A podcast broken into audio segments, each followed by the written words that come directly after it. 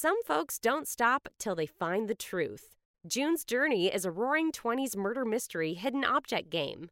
Find your first clue by downloading June's Journey today. Available on Android or iOS devices and on PC through Facebook Games.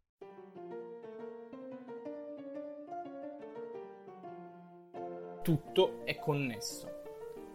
Dirk Gently, agenzia di investigazione olistica, è una serie Netflix che ruota intorno a questo principio. Lo decostruisce, lo riassembla, prende la follia che domina l'universo e la spinge a un livello ancora più assurdo. Se vi piacciono le storie pazze, ma pazze, ma pazze per davvero, ecco, difficilmente troverete una roba più pazza di questa.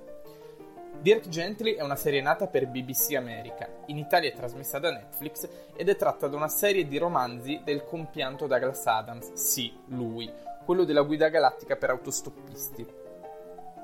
La serie è composta da due stagioni, i fan le hanno provate tutte pur di farla proseguire, ma non c'è stato verso, in parte anche a causa di chi quella serie l'ha creata.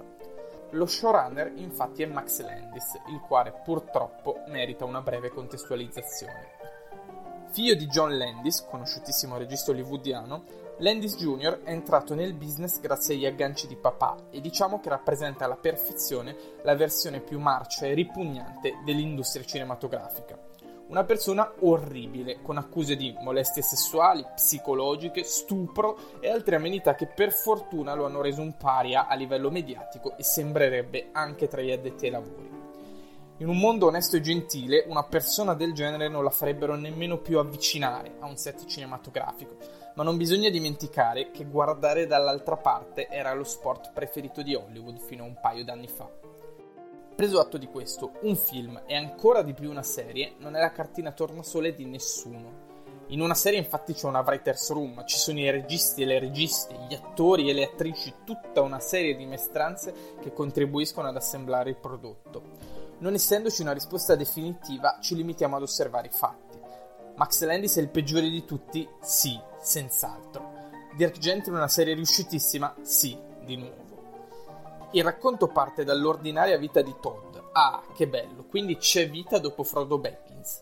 Elijah Wood interpreta magnificamente questo povero diavolo che lavora in un hotel, non ha soldi per pagare l'affitto, ti fa venire a te la depressione e improvvisamente iniziano a succedergli delle cose strane, molto strane, tipo vedere se stesso dentro un pelliccione alla Macklemore, cose così.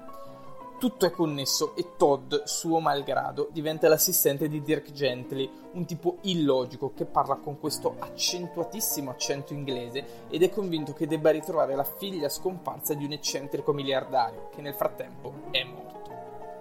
Il racconto è appunto pazzo, ci sono cani parlanti, presunti squali assassini, due poliziotti che indagano sulla sparizione della ragazza, consapevoli che ormai il mondo non segue più le loro regole e si trovano sempre un passo indietro rispetto a quello che sta succedendo. Che poi, cos'è che sta succedendo? Bella domanda. La scrittura di questa serie aggancia lo spettatore come fosse un crime molto classico. C'è l'investigatore, c'è la polizia, ci sono i cattivi, poi ci sono i vampiri psichici, la pararibulitis, che è una malattia che non esiste, ma forse è la miglior descrizione metaforica dei disturbi mentali mai apparsa su uno schermo.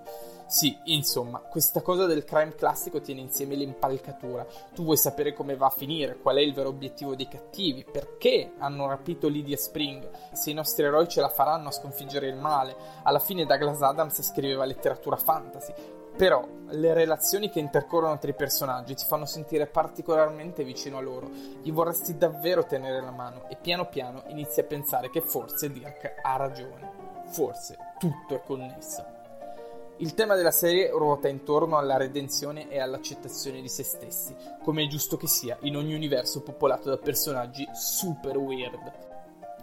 L'incontro con Dirk Gently sarà essenziale per la crescita personale di Todd, per ammettere a se stesso che aver commesso degli errori non lo definisce come persona e che il miglior modo per riprendersi in mano la propria vita è smettere di pensare di aver fallito nel grande gioco della vita tutto è connesso e quando Dirk dà una seconda opportunità a Todd in questa folle investigazione olistica diventa chiaro che l'unico modo per risolversi è accettare i propri errori, fare ammenda ed essere migliori.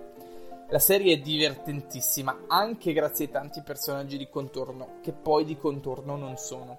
Personalmente ho trovato deliziosa Bart, questa assassina olistica che viene messa troppo presto in un cantuccio nella seconda stagione, ma che avrebbe una profondità inesplorata da meritare una serie tutta per sé. Tanto di cappello a Douglas Adams, ancora una volta, per aver creato un mondo memorabile che in televisione è stato riprodotto con la potenza e la saggezza necessaria a racconti così pazzi ed emozionanti. Ah, e mi raccomando, tutto, ma proprio tutto è connesso, non dimenticatelo mai.